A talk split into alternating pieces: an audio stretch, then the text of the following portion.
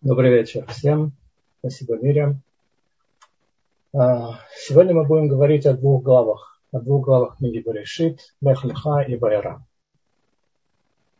Бехлиха, глава, которую мы читали на прошлой неделе, начинается с того, что Всевышний обращается к Аврааму и говорит ему Лех леха мерцеха, мунахтеха, мибейтадиха, элярец Иди себе из твоей земли из твоей родины, с места твоего рождения, землю, которую я укажу тебе. Надо сказать, что предыдущая глава Ноах заканчивается на том, что родился Авраам. Авраам потомок Шема, одного из трех сыновей Ноаха. И глава заканчивается на том, что умирает отец Авраама, Терах. Умирает отец Авраама Терах, 205 лет. И ему, когда он умер. И после этого написано, что Авраам, Всевышний обращается к Аврааму, и а, он идет в землю Кнаанскую. Вот. Какой такой вопрос? Рашид говорит нам, что если мы посчитаем, то мы увидим, что когда Авраам ушел из Харана, из места, где он жил, ему было 75 лет. Терах его родил в возрасте 70 лет. Получается, что когда Авраам ушел из Харана от своего отца Тераха, Тераху было 145 лет. Он еще не умер. Почему же тогда Тура нам говорит вначале, что Терах умер, а потом, что Авраам уходит из земли Харан? Раши приводит такой комментарий, что злодеи при жизни, отсюда мы учим, что злодеи при жизни называются мертвыми, Царах, отец Авраама был злодей, а цадыки Мушаями при жизни называются жили. Но есть другой очень интересный комментарий.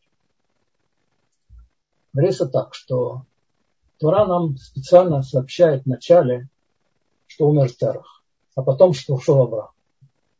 Чтобы у нас создалось первое впечатление, что Авраам не оставил своего отца.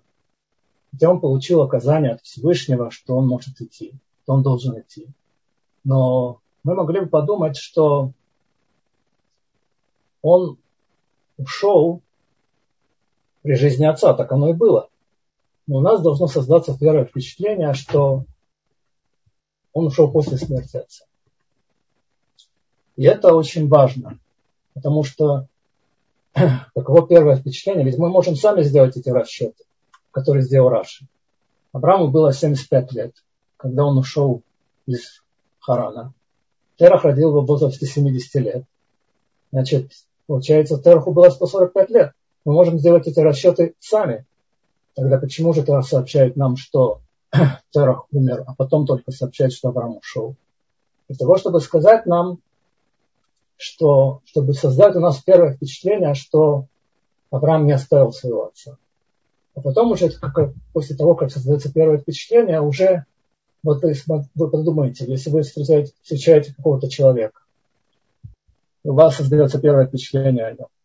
Потом, даже если он совершает что-то, что вам кажется неправильным, вы судите его в сторону заслуги. Если вы встречаете человека, который вам не нравится, и вы потом судите о его поступках, вы судите его в сторону наказания, в сторону того, что он не прав. Так Туре очень выгодно очень нужно нам создать первое впечатление об Аврааме хорошее, что Авраам не своего отца.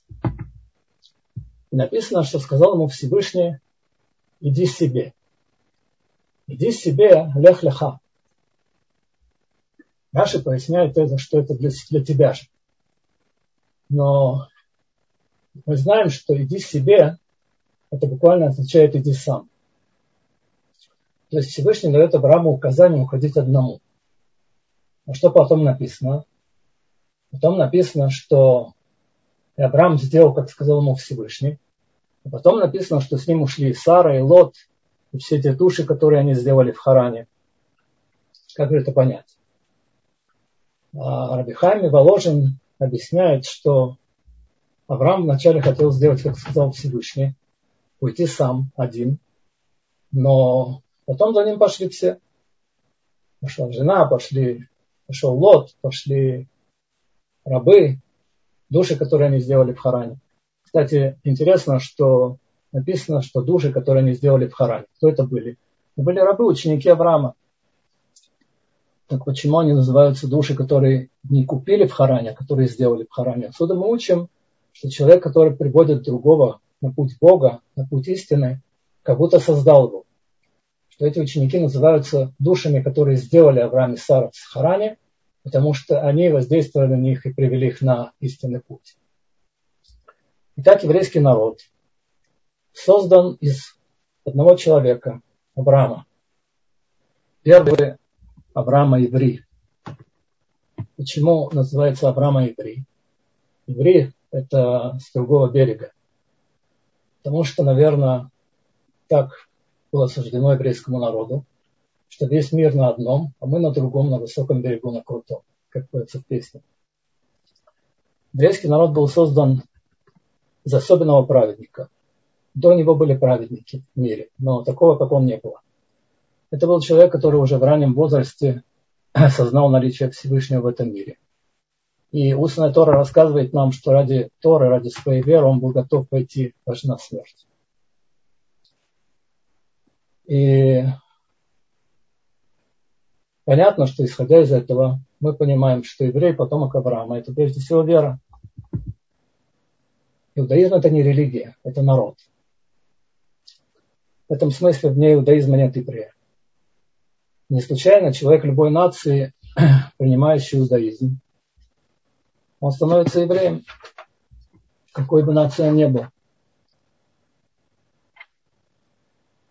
Есть очень интересный вопрос, который задают многие комментаторы. Хорошо, с Авраамом уходит Сара. С Авраамом уходят души, которые они сделали в Харане. А зачем уходит с Авраамом Лот? Лот – это очень сложный человек, очень интересный человек. Лот – это означает еще в переводе оболочка. Что-то за этим скрывается. Что же за этим скрывается? Мидраж говорит, что Лот был неправедный человек. Он ушел с Авраамом и Сарой ради того, что зная, что у Авраама и Сары нет детей, они уже пожилые люди, впервые мы видим, что Всевышний обращается к Аврааму в возрасте 75 лет. Лот решил, что он станет наследником. И поэтому он уходит с Авраамом. Так говорит Медраш. Не потому, что он был учеником Авраама, он ушел. Не потому, что он хотел у него учить Тору, он ушел. Из меркантильных соображений.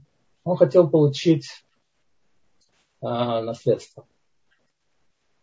В то же время мы видим, что в дальнейшем уже в главе Вайра, когда Всевышний разрушает дом, и вспомнил к Всевышний Авраама, и спас Лота, спас Лота из дома, Лота и двоих его дочерей. Ну, жену тоже, но она обернулась по дороге и обратилась в соленый, соленый, соленый стол. А, Почему Всевышний вспомнил Авраама и спасает Лота? Есть очень интересный момент.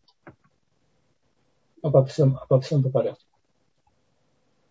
Когда Авраам приходит в землю Израиля, а он не знает, в какую землю он идет. Элярец Ашарарека, говорит ему Всевышний. Землю, которую я покажу тебе. Почему это еще одно испытание? Потому что человеку очень трудно идти куда, не знаю, сам не знаю куда. Вот можно провести такой опыт. Можете сесть в такси, если у вас есть лишние деньги. И сказать таксисту ехать. Он поедет, включит счетчик. Потом он вернется к вам и спросит, куда ехать. Вы ему скажете, да хочешь туда езжай, какая тебе разница. Счетчик работает. Мы тебе будем платить. Какая тебе разница, куда ехать он через каждые несколько минут будет оборачиваться и спрашивать, куда ехать.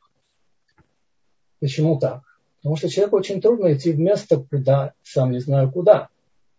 Поэтому испытание Аврааму, что он идет туда, куда он не знает сам. Понятно, что Всевышний его направляет, он держит путь в землю Кнанскую, но Всевышний ему не сообщает об этом сразу, чтобы увеличить его испытание. Авраам приходит в землю Кнанскую, И правда, до этого Всевышнему обещает, что это будет для твоего же блага, и ты станешь великим народом там, и благословляться тобой народы земли. Раша говорит, что будут говорить, будь как Авраам. Есть еще интересный момент, что написано благословляться тобой народы земли, и написано Бенибраху Бехаколь Мешфода Адама. И написано Идбарху, благословляться в будущем времени тобой народы земли. А Нибраху есть такое понятие, что это лашона браха, отросток. Говорят, что когда виноград растет, можно взять его веточку и снова ее положить, поставить а, ее, посадить в землю. Отсюда вырастет новый виноград. Говорится, что так все народы земли всюду будут евреи. И благословение будет опускаться в мир благодаря евреям. Там, где больше всего евреев, там будет самое большое благословение.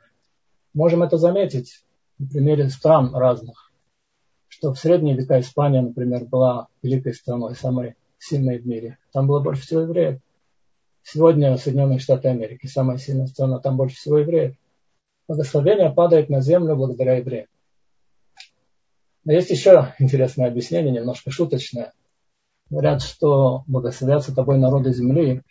Что интересно, что есть такая шутка, что говорят, что евреи сохранились только вне Израиля. Потому что в Израиле нас называют марокканец, русский, поляк, француз. Получается, что мы как бы представители всех этих народов. А в Галуте, вне Израиля, нас называют евреями. Благословят с тобой все народы земли, земля Израиля. А, Авраам идет, и для него наступает новое испытание. Голод в земле Израиля. Почему это испытание для Авраама?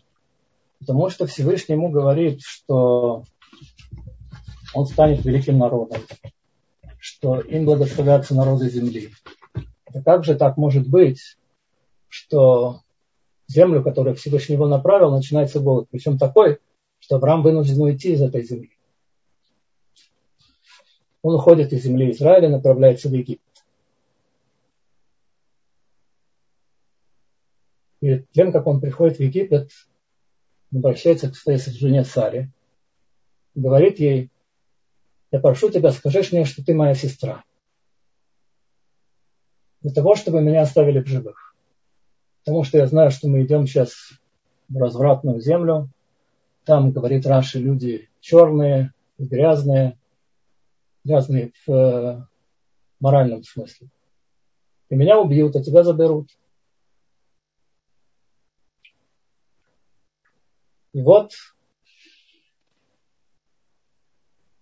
есть разные мнения наших мудрецов на тему того, а правильно ли поступил Авраам, сказав Саре, что говоришь, ты моя сестра. Рамбан один из самых ярых противников такого поведения Авраама. Правда, его мнение единично. Но он говорит, что это был большой грех Авраама. Что из-за этого греха евреи спустились в Египет. Что обычно в мире человек отдает свою жизнь за жену и детей, а тут Авраам поступил неправильно, сказав, что сказав, говори Саре, что ты моя сестра. Но его мнение единично. Большинство мнений, что Авраам был пророк и знал, что он делал. А, Ялкут Давид, такой комментатор Торы, говорит, что он имел в виду, что, что он хотел сделать. Он хотел сказать, что он ее брат, но она замужняя. Муж ее в далекой стране. И надо получить от него развод, чтобы ее забрать. И он подумал, пока будут посылать за мужем, пока будут посылать развод, как говорится, или царь умрет, или осел. Авраам пока получит жизненную передышку. Так объясняет Илкут Давид. Тогда объясняет, что Авраам больше надеялся на праведность Сары, чем на свою. Поэтому его могут убить, она в ее заслугу спасется. Интересно, что а, то же самое делает Мордехай с Эстер по многим комментариям, Эстер была женой Мордыхая.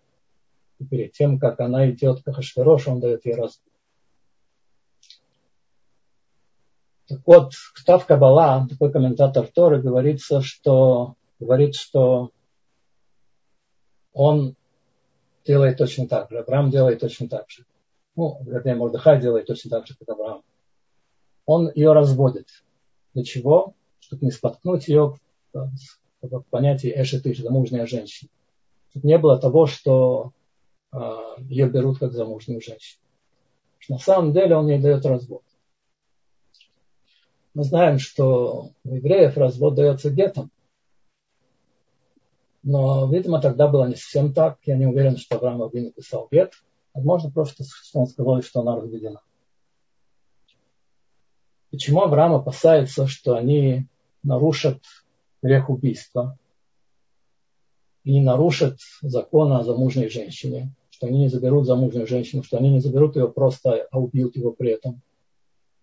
Потому что он считал так, что, вернее, они будут считать так, то лучше убить, убить один раз, чем э, нарушать запрет замужней женщины много раз.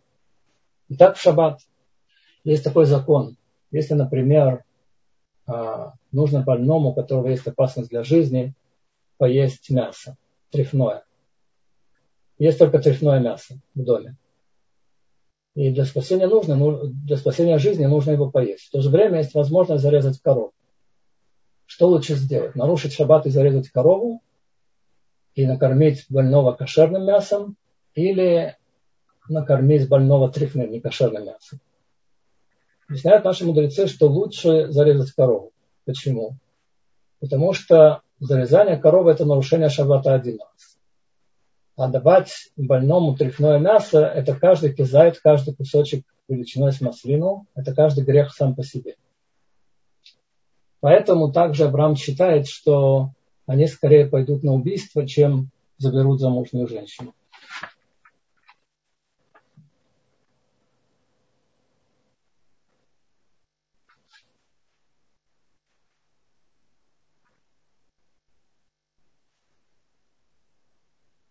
Есть еще а, интересный момент, что Авраам говорит, что он получит подарки.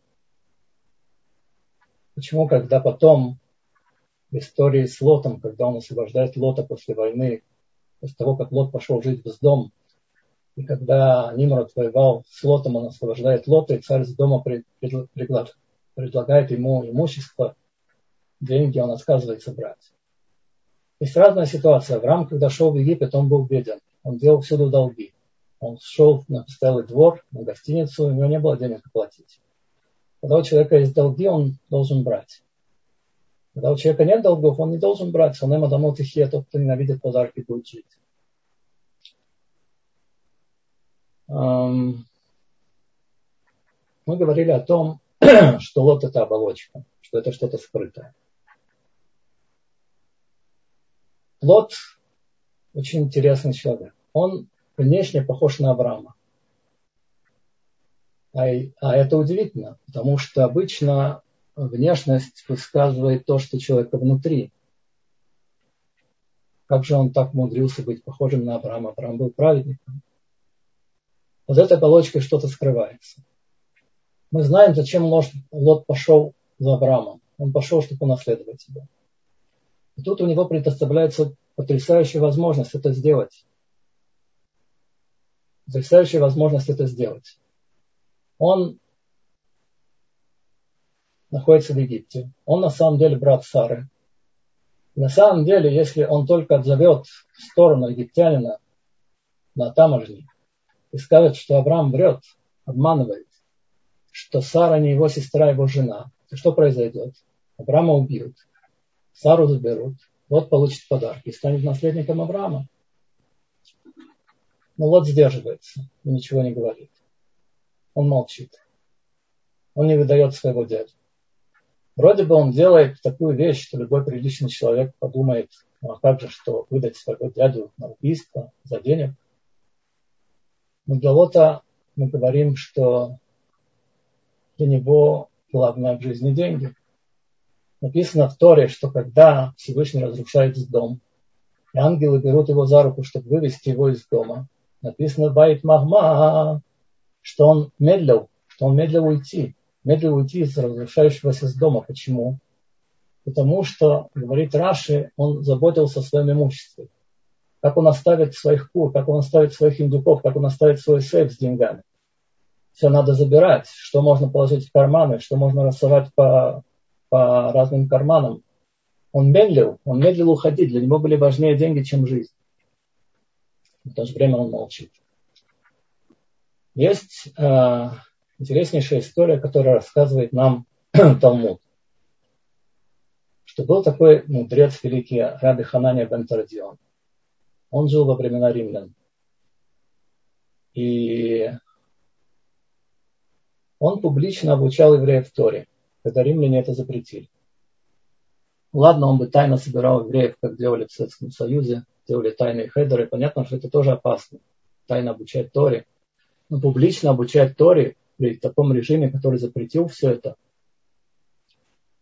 как-то ему сказали, что его учитель Рабиоси бен Кисма заболел. Заболел очень серьезно. И он пошел его навестить. Он пошел его навестить. Он приходит к Рабиоси бен Кисма. Рабиоси бен Кисма лежит при смерти. Рабиоси бен Кисма спрашивает его. Я слышал, что ты собираешь группу евреев и обучаешь их публичной Торе. Зачем ты это делаешь?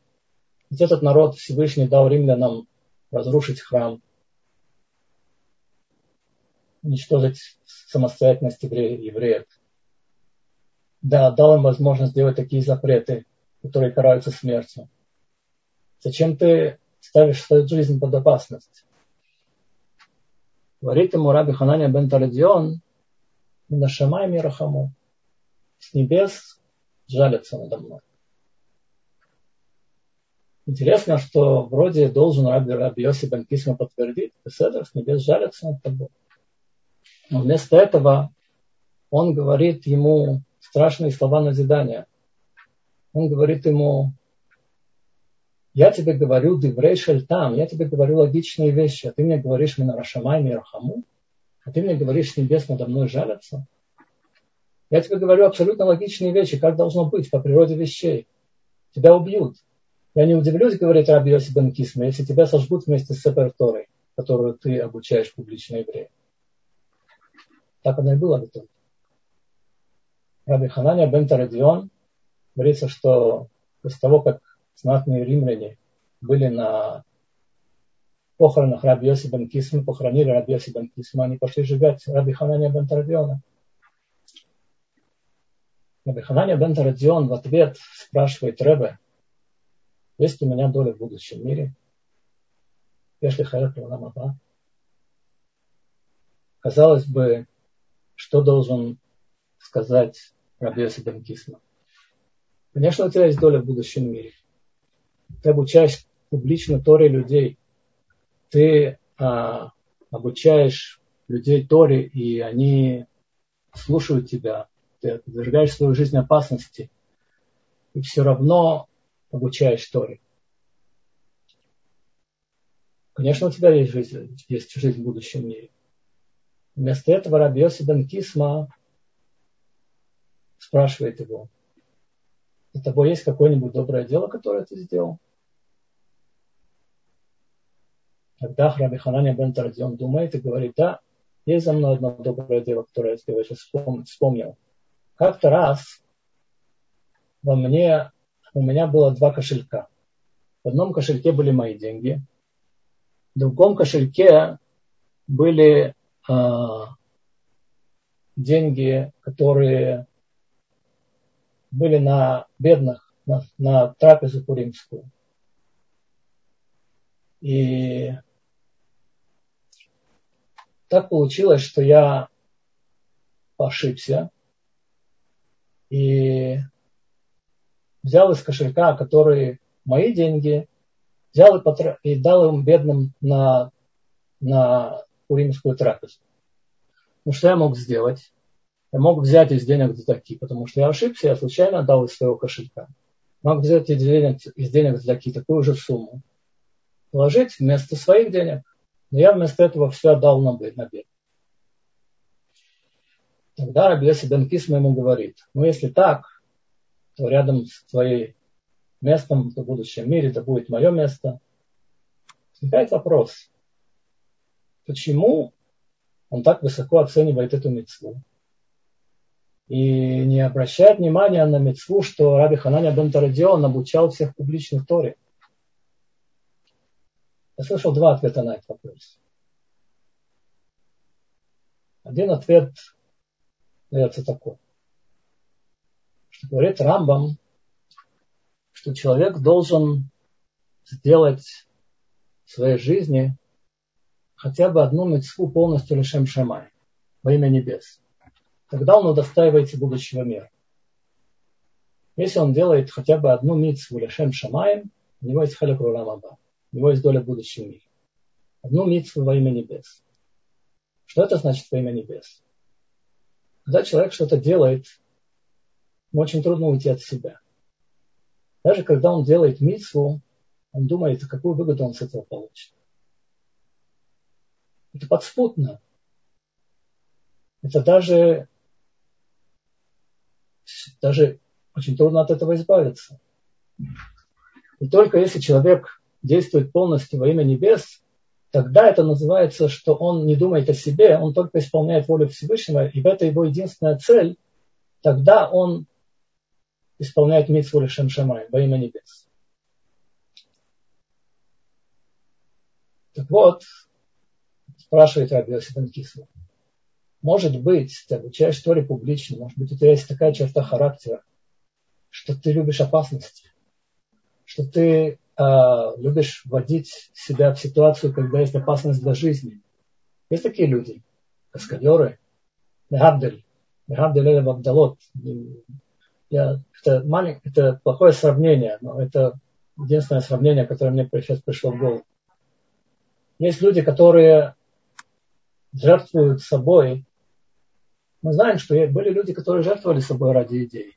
Например, Сократ греческий мыслитель, который отдал свою жизнь, отдал свои верования. Может быть, есть что-то в этом. А, слеха, слеха. Мафриали, слеха. Рути. Мафриали, слеха. А, может быть, э, есть в этом что-то, за что ты какая-то лелешем шамань, какая-то мысль не, не во имя небес. Были люди, которые в Советском Союзе делали шуву, приходили к Богу. Потом приезжали в Израиль, становились светскими. Почему так? Почему так происходило? Я думаю, что у многих это происходило потому, что в Советском Союзе была опасность. И это, и это завораживало. За тобой следило КГБ, ты от него бегал. А вот когда ты приехал в Израиль, когда никакой опасности нет, и когда ты можешь соблюдать митцвот, и никто тебе не мешает, тогда это неинтересно. Так вот, может быть, думает Раби Йоси бен Кисма, может быть, в этом поступке Раби Хамини бен Традиона замешано что-то человеческое, какая-то человеческая черта. И Поэтому он так поступает. Поэтому он ищет митсву лишем шамай во имя небес. Объясняет Баля Таня, Алтеребе. Он дает немножко другое объяснение, которое, в общем-то, не противоречит Трампу. Он говорит, что у каждого человека есть э, точка выбора. Это говорит Раф Деслер в своих книгах, что у каждого человека есть точка выбора которой а, он находится. Например, человек соблюдает шаббат, и он курит. Если он приучил себя к тому, что в шаббат он не курит, то постепенно у него нет даже мысли курить в шаббат. Это не находится на поле битвы его яцартов и яцара, его злого побуждения и доброго побуждения. А если то есть есть вещи, которые находятся на поле битвы Яцартов и Яцара, слова и доброго побуждения. А есть вещи, которые находятся вне этого поля. Либо человек еще не дошел, и в нем обязательно зло победит добро. Либо человек уже перешел, и тогда добро, добро обязательно побеждает зло. Нет борьбы внутри. Так вот, говорит Баля Таня, что Рабихананя бен Традион говорит, у меня есть такая меда, у меня есть такое качество, как амцанут, как скупость. И вот я его один раз преодолел. Я преодолел это качество, я отдал деньги, которые были мои, в принципе, я мог их взять себе, я все их отдал на цдаку. Я преодолел свое качество комсанута, скупости. И поэтому это великое дело, великая вещь. Теперь мы можем понять, почему написано, что вспомнил Всевышний Авраама и спас Лота. Вспомнил Всевышний Авраама и спас Лота не потому, что Лот племянник Авраама, не потому, что действовали родственные связи, а потому что Лот совершил поступок, который поднял его очень высоко. Его точка выбора была деньги. Он был готов отдать все ради денег. Он пошел жить в дом, потому что в доме, несмотря на то, что там были, жили Рашаим, злодеи, он это знал. Как написано в Торе, что жители с дома очень греховны перед Богом. Они были греховны перед Богом, они были греховны в отношениях между людьми, они не пускали нищих. Это были богатые люди, которые, которых не было никакой морали. Он пошел жить среди них. Почему? Так он любил деньги. Он так любил деньги, что он не хотел спасаться из дома, медлил, потому что думал о деньгах. Но в то же время он не выдает своего дядю. Хотя он может на этом получить то, что он, к чему он стремился всю свою жизнь. И надо сказать, что в Советском Союзе, когда был 37 год, 38 год, были миллионы людей, которые доносили. Доносили на своих близких, доносили на своих соседей. Так что не будем недооценивать поступок Лота. Он победил себя. И это была его заслуга в том, что э, Всевышний спас его из дома. Кроме того, Авраам его берет с собой, потому что Авраам Нави, Авраам пророк. И знает, что от Лота произойдет Машех. В итоге от Лота происходит Машех. Что-то скрытое в нем. Оболочка, мы говорили, Лот это оболочка. От Лота происходит Машех. Лот, от Лота рождается такой народ, как Муав, а Рут, Моавитянка, становится прабабушкой царя Давида. А царя Давида, как известно, это происходит династия Машеха. Мессии.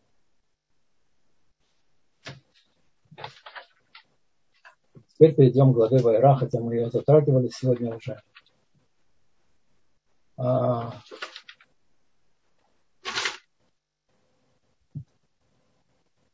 Написано Вайра лав Ашем. Написано и привиделся ему Всевышний. Привиделся Всевышний Аврааму, когда это происходит. Это происходит тогда, когда Авраам сделал обрезание. На третий день после обрезания Всевышний приходит навестить Авраама. Откуда мы знаем, что он приходит навестить, а не что-то другое? Потому что обычно, когда Всевышний приходит к человеку, написано «Пайра Хашем», написано было бы «И явился Всевышний кому-то», кому-то, и сказал ему сделать то-то и то-то, или сказал ему что-то. Здесь мы не видим ничего, что Всевышний ему говорит, что-то сделать или что-то сказать. Он явился к нему. Явился, говорит Раши, чтобы навестить больного. Отсюда мы учим, что отсюда мы учим, что есть большая миссия навещать больных, потому что мы должны, как известно, мы созданы по образу Всевышнего, и мы должны ему уподобляться, как Всевышний навещал Авраама, так и мы должны навещать больных. И есть а, удивительная вещь. Авраам, он находится, известно, что то, что Всевышний ничего ему не говорит.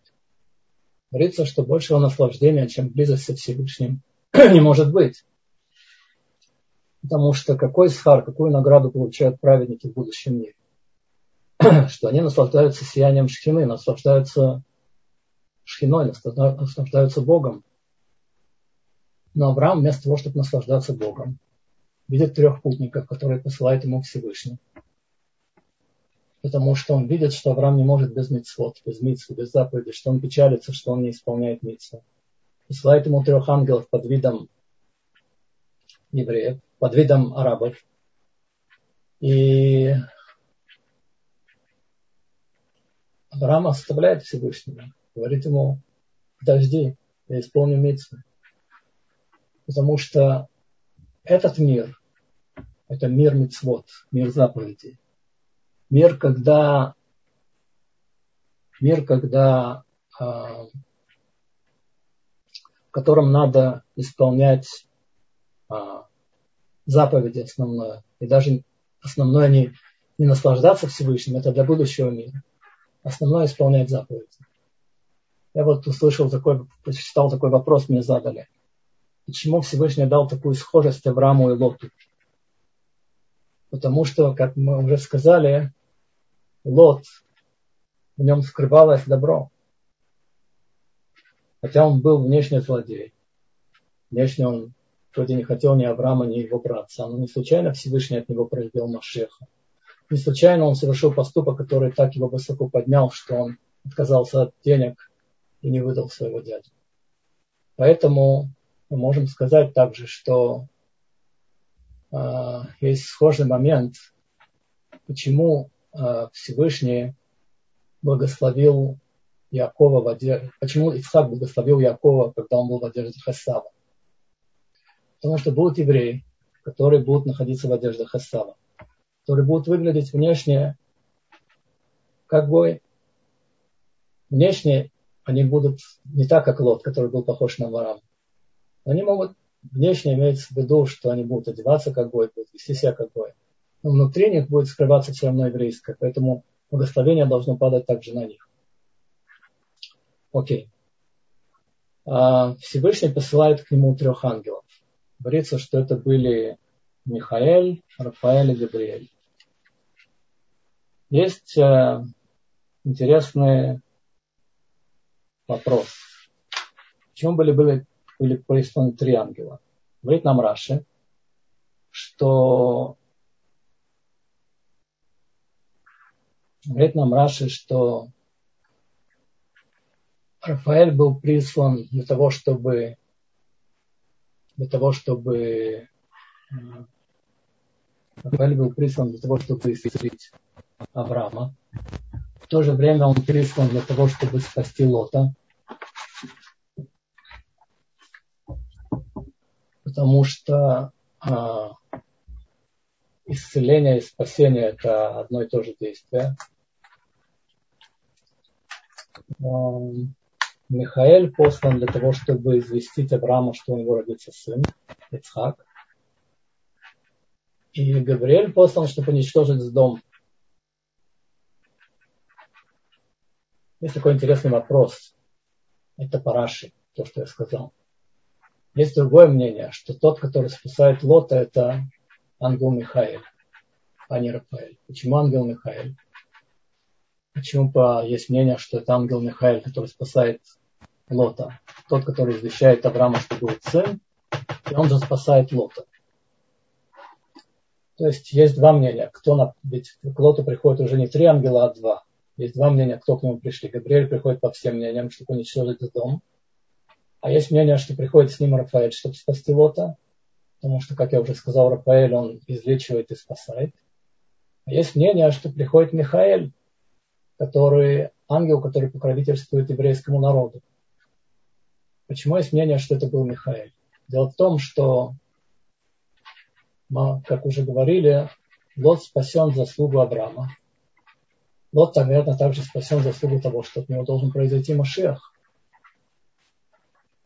И это была причина, почему Авраам взял его с собой, чтобы хранить его, чтобы э, охранять его.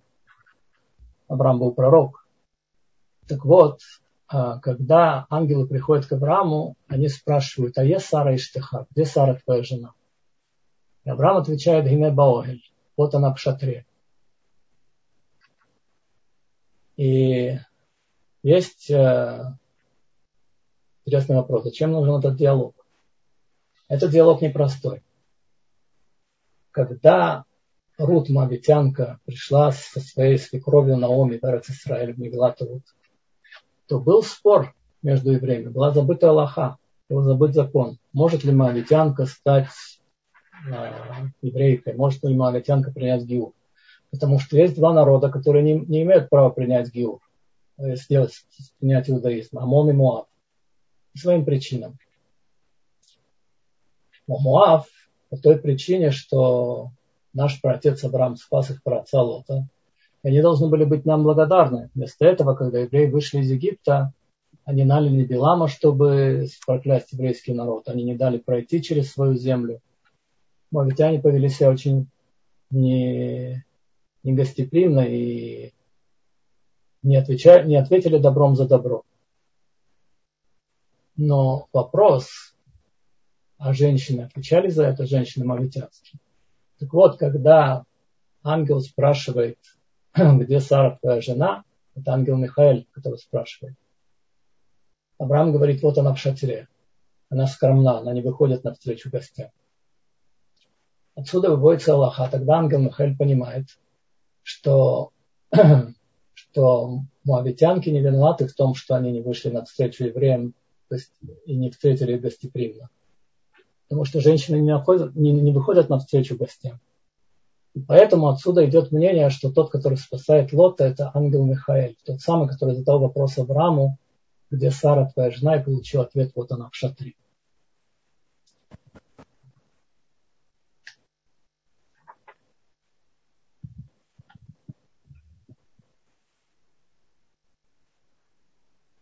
Авраам ставит еду перед гостями.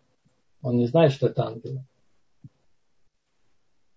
Это простые арабы, которые поклоняются пыли на своих ногах, как объясняет нам Раши. Но он ставит перед ними еду. Есть интересная история про раби из Богуша, что его дом был всегда открыт на встречу гостям. Всегда приходили к нему люди и ели, и пили, благословляли хозяина Всевышнего, Всевышнего и хозяина.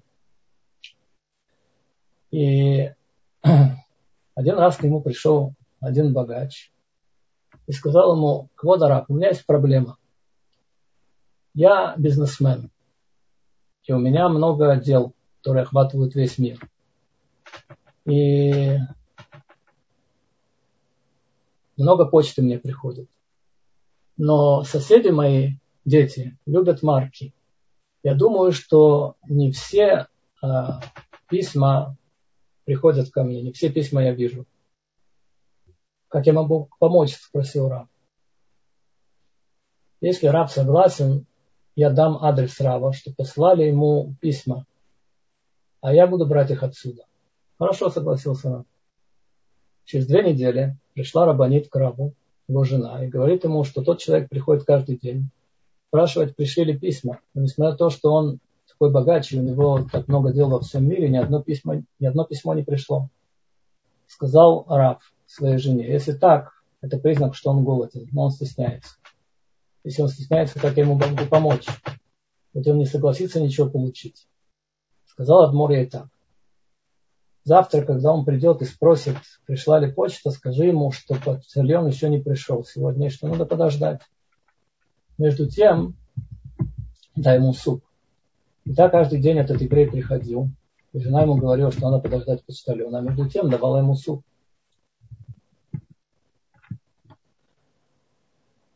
Надо давать с умом. Говорят, что один из учеников Бабацхайма зашел к нему как-то в Пурим эта глава нас учит самопожертвованию, история с Ицхаком нас учит самопожертвованию. Так вот, немножко о самопожертвовании. Зашел к нему ученик в Пурим. И он был пьян. И он сказал так, Раф, Рабейну, обещайте мне, что вы будете вместе со мной рядом в Ганатине в раю. Бецхайм пытался отделаться от него, но парень не отставал. Раби, я за, за, закрываю вам дорогу, вы не сможете выйти из комнаты. Пообещайте мне, что вы будете рядом со мной в раю. Домашние разозлились на этого парня и хотели его выгнать. Но раб остановил их. Почему вы хотите его выгнать? Он ничего плохого не попросил, он просит хорошее. У него есть хорошая кавана, хорошее стремление. И парень сказал, Ребе, обещайте мне вместе в Ганедене, вместе в раю.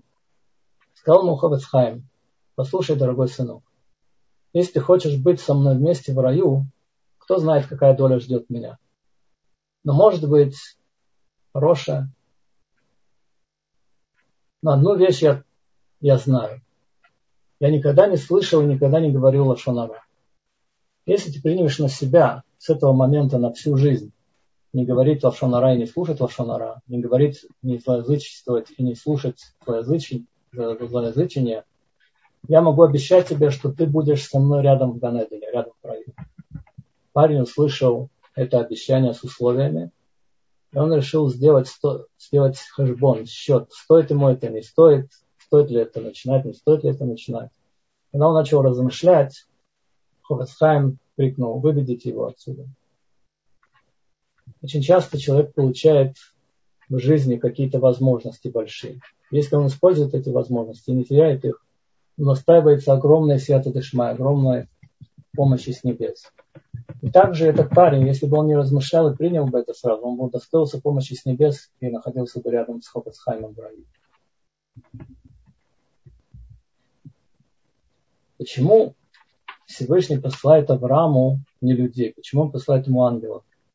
И Авраам ради них так старается. Написано, они кушают металехем тахата эц. Он стоит, он стоит э, перед ними под деревом. И говорят наши мудрецы, Мидраш говорит, что он стоит вместо дерева, что он как бы заслоняет их от солнца. Он выступает как тень, он так их уважает. Он приносит им трех бычков, зарезает трех бычков, приносит им три языка. Он ставит перед ними лучшие блюда. Он говорит, цари, лучший спаси год, лучше замеси тесто и приготовь а, печеное. Отсюда мы учим, говорят наши мудрецы, что был Песах, потому что какой человек будет говорить своей жене замеси тесто. Ведь женщина сама знает, что для того, чтобы приготовить печеное, надо замесить тесто. Но отсюда мы учим, что Авраам Авину ей сказал, меси тесто все время, не останавливайся, что это был Песах. Так э, почему Всевышний посылает ему а, именно ангелов. Для того, чтобы сказать нам, что абсолютно не важно результат. Человек должен делать, человек должен делать э, свое дело. Результаты зависят от Всевышнего. Вообще, мы должны понять, что в этом мире, кроме нашего выбора, все зависит от Всевышнего. Всевышнего зависит, говорится в Гемаре Нида, что за 40 дней до творения человека Всевышний говорит, кем будет этот человек. Будет он богатым или бедным, будет он здоровым или больным. Будет ли он, какие у него, какая, какая у него будет жизнь, долгая или короткая. Говорится, что было два великих праведника, Рабхизда и Раба. Рабхизда жил 92 года, Раба жил 40 лет. Рабхизда, вся его жизнь была полна радости, веселья, а вся жизнь раба была горесть и мучения. Все зависит от Мазаля, от судьбы. Даже Сефартора, которая Вейхали, которая находится в Арона Кодыш, в святом шкафу, вытащат ее или нет, зависит от Мазаля ее, от судьбы. А, есть э, интересное объяснение, что написано и будет, если вы будете слушать заповеди, и будет а, да, мне дождь земле вашей. И это написано во множественном числе. Молитве Шма Исраиль. Это объясняется тем, что у еврейского народа, как народа, нет мозаль, нет судьбы. То есть, что еврейский народ будет существовать вечно, вне зависимости от судьбы. У каждого отдельного человека есть судьба. Он, правда, может ее изменить своими поступками. Авраам Авину, когда он говорит, я вижу по звездам, что у меня не будет сына, Всевышний ему говорит, поднимает его выше звезд. Что это значит поднимает его выше звезд? Говорит, что ты отец народа. Ты будешь судиться как народ. У тебя не будет мозали, у тебя не будет судьбы. Ты будешь как судиться как народ еврейский, у которого нет судьбы. Правда, есть мнение Рамбама, другое, что говорится, что Рамбам поясняет нам, что э, награда, которая написана и будет дана до земле вашей, она имеется в виду, что это не награда, а это возможность для человека, чтобы он соблюдал дальше мецвод, потому что когда человек голоден и несчастен, ему очень трудно соблюдать мецвод. Но каждому Всевышний посылает свои испытания. И это решение Всевышнего, и это трудно изменить. Хотя можно. Своими молитвами, своими добрыми делами. Написано, что когда Авраам обслуживал своих гостей, он послал Ишмаэля, чтобы он принес воду. Говорит Раши, что Всевышний платит, заплатил детям Авраама точно так же, как поступил Авраам. Авраам сам принес хлеб, а воду принес Ишмаэль. Точно так же Всевышний дал евреям ман сам, а воду послал через шалеха, через посланника, как написано, и поднял Моше руку и ударил по скале. Возникает вопрос. Получается, что если Авраам принес воду сам, то Моше Рабейну не должен был бы ударять по скале. Вода бы вышла из скалы сама. Моше Рабейну не согрешил бы и зашел в землю Израиля, и построил бы храм, и не было бы галута, не было бы изгнания. Такое такое получается жуткое, такое жуткое, такая жуткая вещь получается из того, что Авраам не сделает умицу сам, а отдал сделать своему сыну. Но ведь на самом деле, почему, почему это так? Надо приучать своего сына к митцвот, к заповедям. Отвечает Раби Иуда Цдака. Понятно, что воспитывать сыновей милосердие, чтобы они воспитывать их э, качеству милосердия, это большая вещь. Но самая большая вещь – это личный пример. Один раз увидел Хозаныш, великий мудрец Торы нашей современности 20 века, как один человек привел сына в синагогу молиться. И ребенок не очень хотел молиться и начал играться. Его отец разозлился и дал ему пощечину зашел к нему Хазаныш и сказал ему, ты научил своего сына двум вещам. Во-первых, что нужно молиться. Во-вторых, что можно потерять терпение и злиться. То, что ты нужно молиться, ты ему сказал. А то, что можно потерять терпение и злиться, ты ему показал. А известно, что то, что показывают, гораздо больше входит в сознание человека, чем то, что ему говорят. То, что он видит. Еще говорят такую шуточную историю, что к Гурскому Рэбе пришел как-то один хасид и сказал, мой сын такой цадык, он такой праведник, он, э, он э, надевает, делает вид, что он надевает филин утром. Сказал ему, я не знаю, насколько твой сын праведник, насколько у него высокая душа, но я могу тебе сказать, что надо молиться шахрит в синагоге, а не дома. Надо молиться утреннюю молитву в синагоге, а не Почему последнее испытание было таким тяжелым для Авраама? Последнее испытание жертвоприношения Исхака, которое рассказывается в этой главе, это самое тяжелое испытание Авраама. Написано в Торе, и сказал Всевышний Аврааму, возьми, пожалуйста, своего сына, своего единственного, и говорит Арам, что сказал Всевышний Аврааму, «А, прости мне за обещание, которое я тебе обещал, что через Исхака у тебя будет потомство. Говорит Аран, что если бы Авраам Авину сказал бы, что он не готов простить это обещание, он бы не был наказан. Это было бы его, это был бы его выбор. Он мог сказать, что он хочет еврейский народ, что он хочет видеть своих детей, своих внуков Он не хочет а, зарезать Авраама, зарезать Ицхак. Почему же он этого не сделал? Говорится так.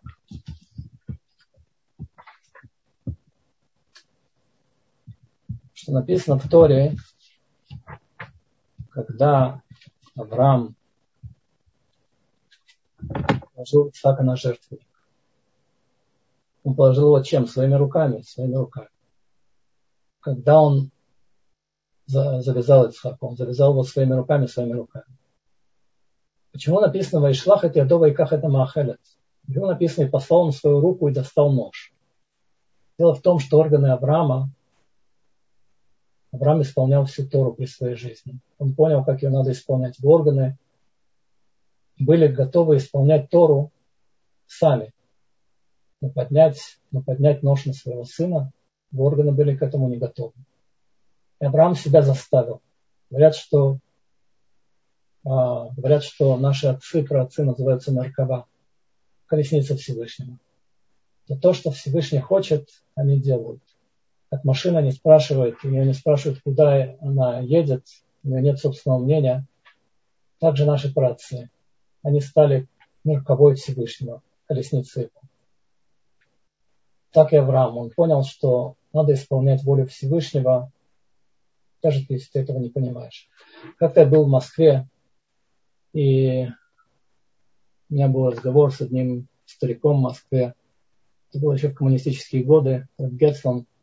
Я его спросил, в Гетцел, почему произошла катастрофа? Он сказал мне, ты веришь в Бога? Я сказал, да. Он сказал, тогда запомни одно великое правило. У верующих нет вопросов, у неверующих нет ответов.